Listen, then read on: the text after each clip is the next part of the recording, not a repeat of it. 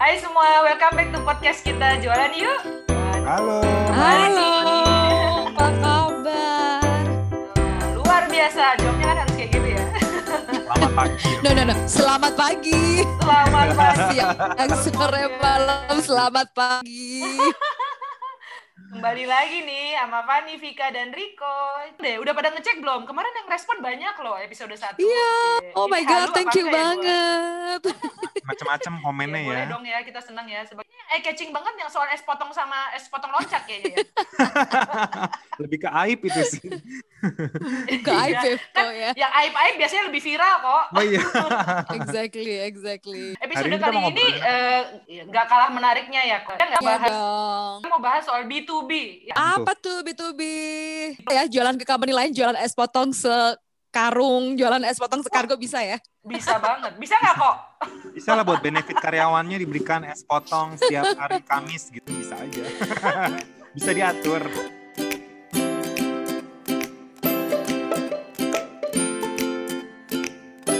Dari tadi kayaknya nggak gue, nggak Fanny, nggak Riko ngomongin B2B, B2B, B2B. Apa coba B2B ini? Coba dijelasin Mbak Fanny dulu deh.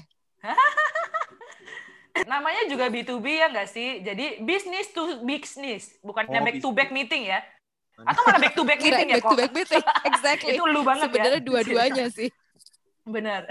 Jadi kalau balik lagi kalau di B2C di podcast sebelumnya kita bahas soal dealing and konsumen kayak eh, Riko jualan balik lagi es potong lagi sama buku gambar dibawa-bawa. Jadi Ya. kalau B2B itu eh, kita ngeyakininnya ke banyak orang karena bisnis to bisnis. Kalau B2C kan kita ngeyakinan satu orang doang ya. Jadi mereka mau beli produk atau service apa, budgetnya budget mereka sendiri sesuai sama dompetnya sendiri.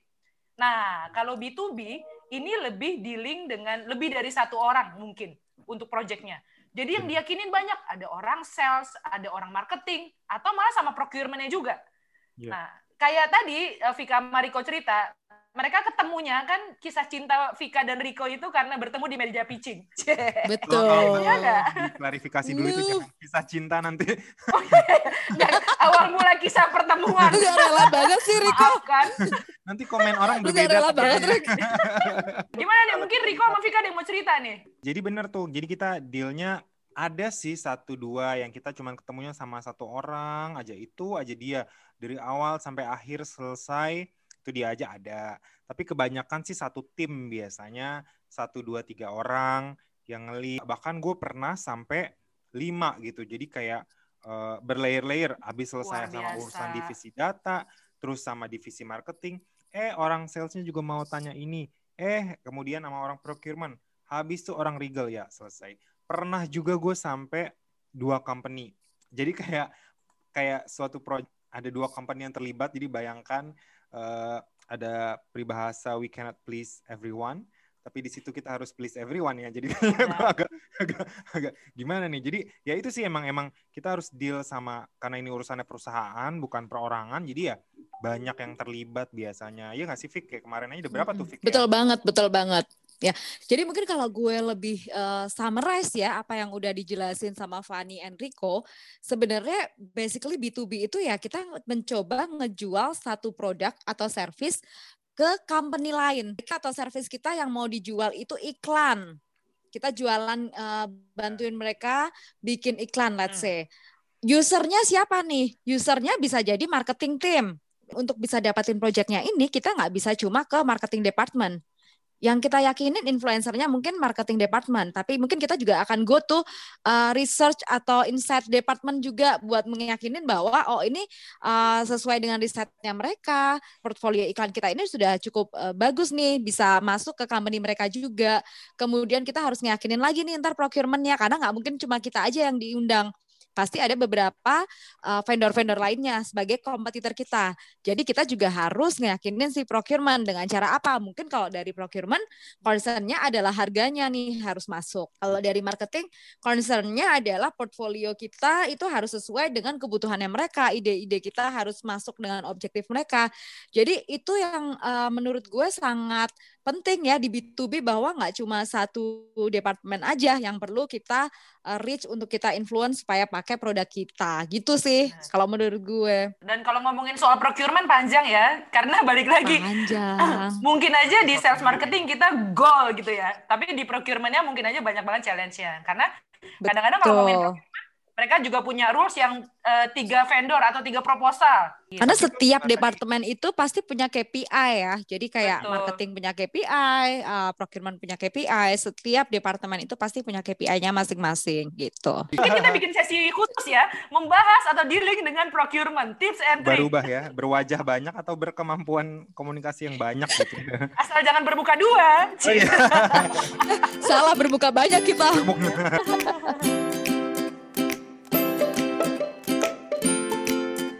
Nah, tadi kalau ngomongin soal jualan ya, di marketingnya pun juga menurut gue juga eh, ada yang beda sih. Ada yang sama dan ada yang beda kalau kita dealing di B2B sama B2C. Mungkin kalau B2C kita lebih banyak manfaatin sama-sama digital, lebih ke Instagram, tapi kalau B2B mungkin lebih ke brandingnya di LinkedIn ya. Iya nggak? benar karena targetnya lebih ada di LinkedIn. Eh, tapi bentar nih, eh, takutnya ada beberapa yang belum ngeh nih bedanya sales dan marketing tuh apa sih? Mungkin diceritain dulu kali ya, Fani ya. Jadi eh, tujuannya sih menurut gue sama-sama aja. Karena kan balik lagi untuk revenue growth. Apa yang impact ke bisnis. Nah kalau marketing mungkin lebih ke ngedrive brand awareness. Jadi untuk bikin campaign-campaign. Terus atau untuk promosi thought leadership dan lain sebagainya. Ujung-ujungnya supaya banyak orang yang nanya ke kita untuk naikin sales. Membentuk image atau citra Awareness atau lah persepsi ya. orang tentang merek kita gitu. Nah kalau si BD ini Mm-mm. Atau si sales ini, salesman dan saleswoman kita ini adalah yang Asik. mengconvert orang-orang yang sudah tertarik sama kita gitu jadi eh, cuan Iya. jadi uang buat company kita. Jadi Betul, Betul. KPI-nya beda. Jadi kalau dari marketing, Ya. dari image-nya lebih, Lebih ke abstrak, awareness-nya. awareness-nya gitu lebih abstrak lah ya gitu ya. Kalau yang si sales-nya duitnya tuh BD tuh ki PI-nya tuh Money, money, money. Iya, angka jelas.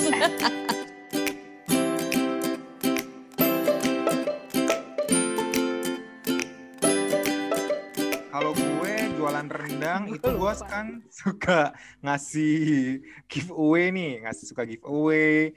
Kalau di B2B bisa nggak? oh, Bisa ya? oh, seneng. Nah, tuh ngomongin giveaway nih. Enaknya ya kalau di jualan B2C itu kayak kita mau ngasih ah gimana ya orang supaya mau join sama kita, mau beli sama kita, ya udah kita kasih aja bonus. Tapi ini sedikit tricky dan bukan tricky sih menurut gue. It- itu benar-benar kalau di B2B harus sangat-sangat diperhatikan dan hati-hati. Karena macam-macam Benar. sebenarnya kayak banyak ya eh, contoh simpelnya deh kita mau ngasih parcel. Parcel itu bisa diartikan sebagai gratifikasi loh kalau di B2B. Suap Jadi ya? eh, benar. Nah, ini juga harus hati-hati. Kalau memang tujuan kita hanya untuk eh, terima untuk merayakan hari raya, let's say ya tahun baru, hari raya, lebih baik kita tanya apakah company-nya memperbolehkan atau tidak. Nah, Yang biasanya tidak diperbolehkan adalah gini nih Rick, Van. Kalau kita ngasih karena kita dapat project. Benar, Nah, benar. itu itu sangat atau sangat supaya tidak dapat diperbolehkan. project gitu ya. Ya, Atau itu nggak boleh dapat banget. project. Itu nggak boleh banget. Jadi Betul. lebih occasionally untuk uh, hari besar atau mungkin tahun baru dan itu pun kita harus benar-benar tanya dulu nih ada nggak kebijakan itu di company yang mau kita target uh, adakah ada nggak jangan-jangan mereka nggak boleh menerima sama sekali Ya. karena banyak banget di Indonesia itu bagus sih itu sebenarnya Menciptakan persaingan yang sehat jadinya ya. Daripada masuk tong sampah parcel kita ya. Jadi mendingan ditanya cross check dulu hey gue mau ngirim mendingan ini nih, duitnya buat bonus gak sih Rick? Jadi pastiin dulu kalau gitu- itu nggak apa-apa dan itu boleh. Jadi nanti kita bisa kirim gitu. ada Terus- pengalaman lain nggak di kayak gini buat kalian Kalau misalnya gue, kalau misalkan untuk marketing event pun juga sama. Let's say misalnya sih kita suka ngasih plakat, Mm-mm. tapi kan karena memang Mm-mm. mereka ada rankingnya untuk top branding gitu. Jadi untuk appreciation kita ngasih plakat, menurut gue itu nggak apa-apa. betul Tapi balik lagi, kalau kita dapat hadiah karena kita partisipasi di marketing event jadi speaker, biasanya gue akan serahin di ke kantor. Nanti kantor tuh yang akan bagi rame-rame, instead of gue ambil sendiri gitu. Karena balik lagi Betul, ya, emang betul. agak-agak tricky sih ya, either apa namanya topik untuk ngasih dan terima hadiah harus hati-hati banget. Betul, betul. Memang harus hati-hati banget. Jadi itulah bedanya. Mungkin kalau kalian sering ya, eh, teman-teman di sini atau di yang pendengar kita sering lihat di berita-berita ada ketangkap KPK atau apa ya itu biasanya relate dengan hal-hal gratifikasi uh, seperti ini which is itu untuk dunia B2B memang harus sangat hati-hati. Jadi kalau kita mau mengconvince klien kita ya no either way kita harus jelasin sebagus apa sih produk kita sekompetitif apa sih harga kita? Kemudian gratifikasi itu beda banget sama tadi Riko jualan apa nih kalau misalkan kita mau giveaway gitu ya. Jualan rendang gitu kan gue kasih giveaway gitu. Mani gue sering kasih giveaway tuh.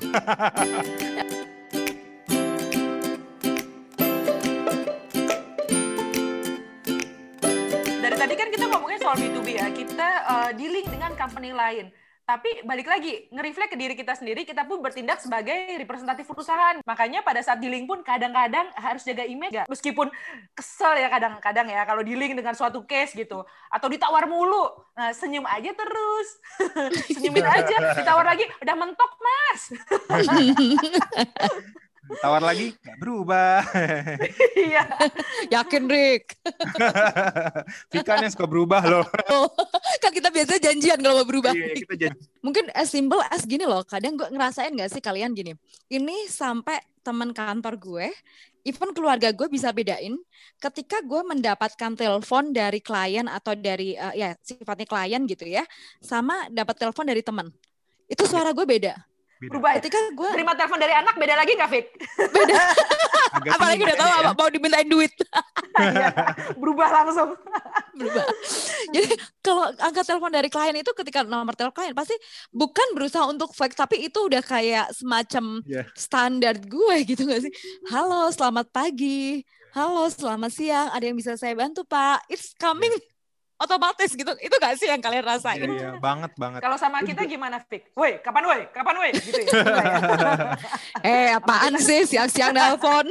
Iya. Berubah langsung. meeting nih, meeting. Gue pernah tuh ngalamin yang sama kayak gitu banget persis. Waktu itu gue gak sengaja nelpon karena lagi working from home. Jadi kan ya kita nelpon di rumah ya.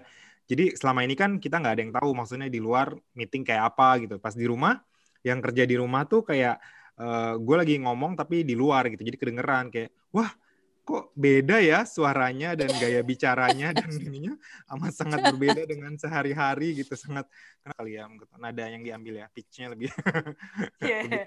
tenor bariton bass. Sopran. Nyokap lu kayaknya bisa oh ternyata anak gue bisa sehalus itu ya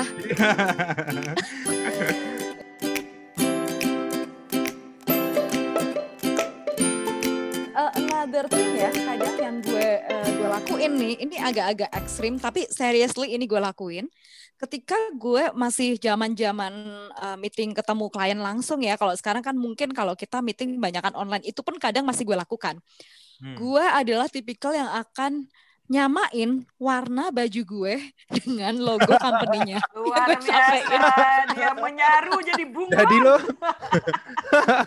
jadi Hati-hati. Ini serius, ini serius gue. maskot, Bo.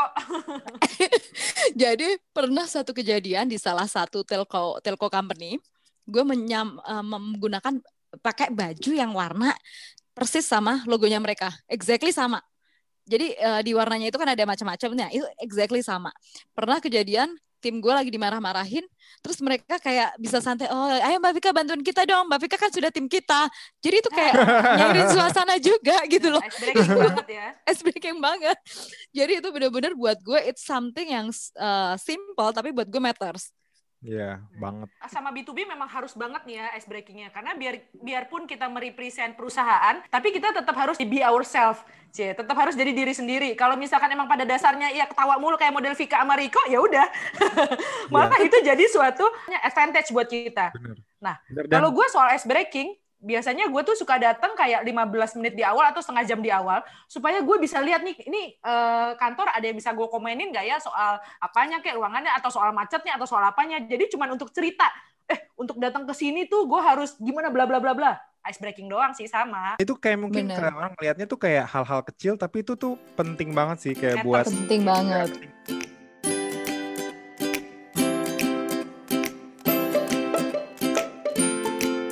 bahkan kalau gue tuh sampai uh, ngelis atau kayak inget-inget jokes apa nih yang bisa gue pakai dan gak pakai luar biasa Jadi terutama jokes-jokes yang takutnya mereka uh, bumerang ya, ya? tapi kita Iya, cari-cari tuh apa nih. Jadi uh, nyari-nyari bahan itu buat diomongin supaya nggak tegang gitu, supaya nggak nggak melulu betul. ngomongin apa namanya bahan kita. Jadi itu juga Jarak kerjaan. suasana dan mendekatkan diri kita supaya sense of belonging tadi ya kayak Vika tuh berasa Betul. karyawan di sana ya. Bisa jadi tim ya.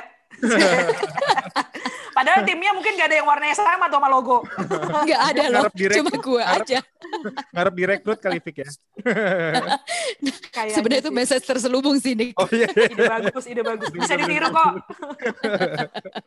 Dan kadang tuh memang itu butuh banget ya. Mungkin kalau kita pergi ke suatu meeting, kebetulan kita bertiga itu mungkin adalah yang tadi dibilang frontliner gitu ya. Pasti kita juga kalau gue sendiri di company gue, gue akan invite satu orang yang sifatnya lebih mengerti tentang technically gitu. Kalau kita kan memang eh, tugas kita biasanya mengconvince dari kita eh, dapat brief atau proposal gitu ya, proposal satu project sampai itu jadi project. Tapi kadang-kadang ada orang yang lebih ngerti teknikal. Biasanya kalau di meeting kayak gitu, itu tuh kita eh, dalam satu forum semua orang lagi pada tegang, itu tuh benar-benar job kita banget sih itu, bikin Iya. suasana Iya, iya, cair. Banget, Karena banget. klien-klien itu kalau kita lihat kadang mereka juga udah males lah orang kita yang punya kebutuhan sama mereka juga gimana caranya ini suasana bisa adem nih karena ketika Iya. suasana adem mau nanya apa pun itu intelligent information dan Hmm. itu bisa didapatkan hanya ketika kita itu benar-benar bisa dapat nih emotionally sama si kliennya Nah, Benar. Feng Emotional Shui-nya dapat itu- ya. feng shui-nya dapat nah itu cuma bisa didapetin dengan tadi ketika ice breakingnya enak ketika kita Hmm. uh, bisa ngedeketin ke mereka, kita bisa masuk ke dalam mereka, itu baru kita bisa dapat tuh nanya-nanya enak. Budgetnya berapa sih Pak? Iya, betul. Iya. Jadi Kompetitornya nyaman siapa ya, mereka saja jadi sih? terbuka ya. Ini Iya, kalau itu gua- penting banget Kalau sih. gua key, key apa keywordsnya dari Vika bikin klien enak nih, ya bikin klien enak adalah Nyaman. oh iya nyaman ya nyaman keywordnya nyaman. Jadi biar dia Nyaman. nyaman, biar dia enak nyambung, maka kita jadinya pakai yang tadi jurus-jurus yang tadi itu. Iya. Betul. Betul. Kadang-kadang ngomongin ice breaking juga atau supaya klien enak, kadang-kadang gue suka stalking dulu loh sebelum ketemu. Kayak ngeliat dulu di LinkedIn atau di apa, ini mukanya kayak gimana ya, kira-kira uh, senengnya apa. Kadang-kadang gue lihat juga kalau misalkan uh, syukur-syukur ada di dalam sosial medianya dia ya, kayak hobinya atau kira-kira ini mama kan. Jadi pada saat ngobrol pun juga mencoba melihat dari pandangan mereka. Kalian Betul. suka Iya, jadi betul, stalker betul. juga nggak? Oh, pasti harus karena ketika ketika kita ketemu sama satu orang kita harus tahu siapa yang kita hadepin kan. Jadi kalau kita udah tahu gua- hobinya apa, hobinya golf, kita ngomongin Iya. golf. Hobinya sepedaan, kita ngomongin sepedaan. It's Benar, matter banget sih. itu gue juga ngelakuin banget sih stalking kayak gitu dan gue agak cemas kalau tiba-tiba sosial media dia postingnya dikit banget atau nggak ada oh oh orang ke mana aja atau nih. atau dia suka pakai caption yang lebih uh, puitis daripada ini apa namanya Aristoteles gitu jadi itu agak bikin waduh gue harus berfilosofi apa dengan dia itu bisa satu episode Wahai pujangga pagi gitu dong. Jadi balik lagi nggak cuma berusaha stalkingin tentang perusahaannya atau si eh, perusahaan ini bergerak di apa, produksinya apa, terus dia pengen beli eh, jasa kita yang mana, tapi juga harus ngerti banget lawan bicara kita. Betul. kalau B2B itu tadi ya masalah yang kita temuin itu juga banyak orang tadi itu seleranya suka beda-beda juga kan jadi harus Betul. prepare juga tuh sama itu gue pernah gitu kayak jualan nih es yang paling simpel gitu ya gue pernah jualan trip gitu ya trip ke Bali yang satu sukanya ke Bedugul yang satu sukanya ke Kute gitu as simple as itu yang bisa gimana kitanya manage eh, gimana nih supaya nggak berantem kan bisa jadi berantem misalnya jadi Kok ini lo jualan apa lagi sih kok? Kenapa jadi ada jualan trip? Lo jadi tour Oh iya guide? pernah pernah. kan gue ini banyak. Tuh, luar biasa loh. Iya. Ini ini ini B2C dong. Ini ini Riko ini ngomongin B2C dong. Ketika ini nah bisa corporate ini buat buat perusahaan. Oh, ini corporate juga. Gue luar pernah jualan buat nih. perusahaan, Oh. buat outing company outing. Ini nggak tahu ya. Ini semoga perusahaan gue yang dulu nggak mendengar ya, karena ini gue pernah kayak gitu tuh ke beberapa gitu. Terus ya itu kayak as simple as gitu ya. Misalnya orang ini bilang ini, orang ini bilang ini. As simple as selera dan uh, personality-nya mungkin beda-beda. Jadi uh, ya siap-siap aja menghadapi kayak gitu.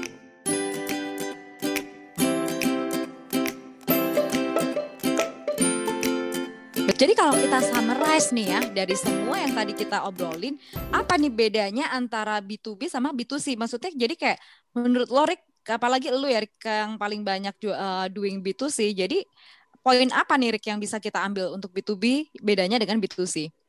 Ah, Projectnya nilainya lebih gede untungnya. Oh, udah pasti, udah Dari pasti. duitnya dulu, Bo. Tapi tapi kalau lama. B2C, B2C kan masuk ke lu. Iya sih, betul juga. Tapi kan Oh, langsung masuk ke lu gitu. Bedanya yang paling yang paling beda ya yang jelas itu tadi ya dealing sama lebih dari satu orang itu udah pasti. Terus apalagi tadi Mm-mm. tuh yang kita sempat bahas eh, dia tuh juga merepresentasikan perusahaannya ya kan. Jadi eh, dia tuh bukan selera dia doang tapi selera banyak orang gitu, selera Banyak orang, iya. Bilang, Kepentingan ya bahasa ininya. Terus apalagi tadi ya? Mm-mm. eh, Masalah giveaway ya, kalau di masalah B2C itu giveaway. sangat sangat menarik tuh giveaway. Cuman kalau di B2B kita harus sangat sangat sangat hati-hati banget.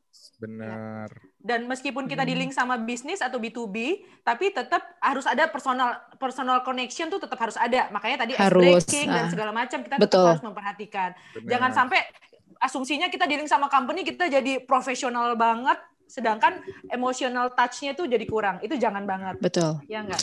Karena kalau menurut gue di B2B itu sama B2C bedanya kalau di B2B itu sebenarnya kayak eh, ilmu sama relationship itu dua hal yang penting. Ya kan? Ilmu tentang produk kita sendiri, service kita sama tentang relationship itu penting banget. Iya. Oke. Dan eh, jangan lupa bikin plan sama strategi. Karena kan ya tadi karena Betul. di link sama banyak orang, kita juga harus bikin plan. Nggak bisa ucuk-ucuk datang asal jeplak aja gitu kan. Jadi harus bikin plannya kalau ngobrol sama orang sales gimana dan lain-lain gimana. Dan yang pasti jangan lupa untuk senyum. Kesel atau ditawar terus, senyumin aja.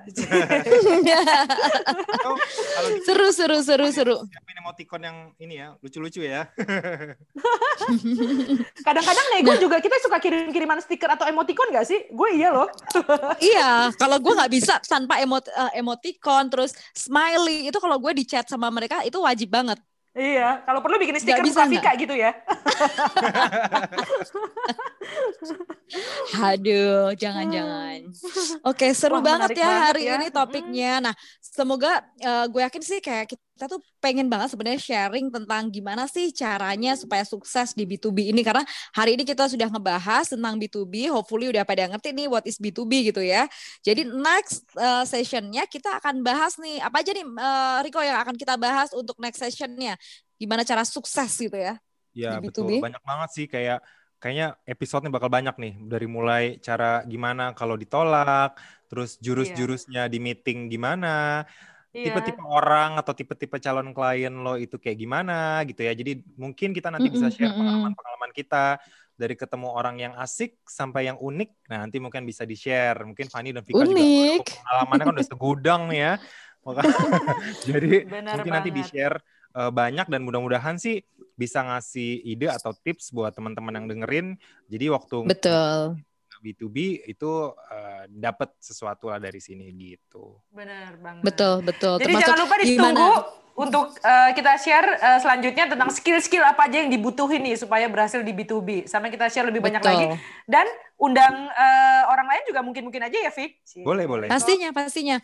Next, setelah kita ngejelasin nih step-stepnya eh, gimana caranya sukses, pastinya kita akan invite beberapa orang yang sangat ahli juga nih di sales atau Hmm. mungkin dari client side-nya juga untuk mereka juga bisa sharing gitu. ke depannya apa aja sih pengalaman-pengalaman mereka di dunia mereka gitu. Dunia mereka kayak dunia kita yang lain gitu ya. Seru ya dunia lain. dunia gue. dunia lain. Oke, mantap. Semoga berfaedah, Cie, seperti biasa. Dan nggak kebuang percuma 30 menit bareng Fanny, Vika, dan Riko. Thank you semua. Yay, thank you semuanya. Bye.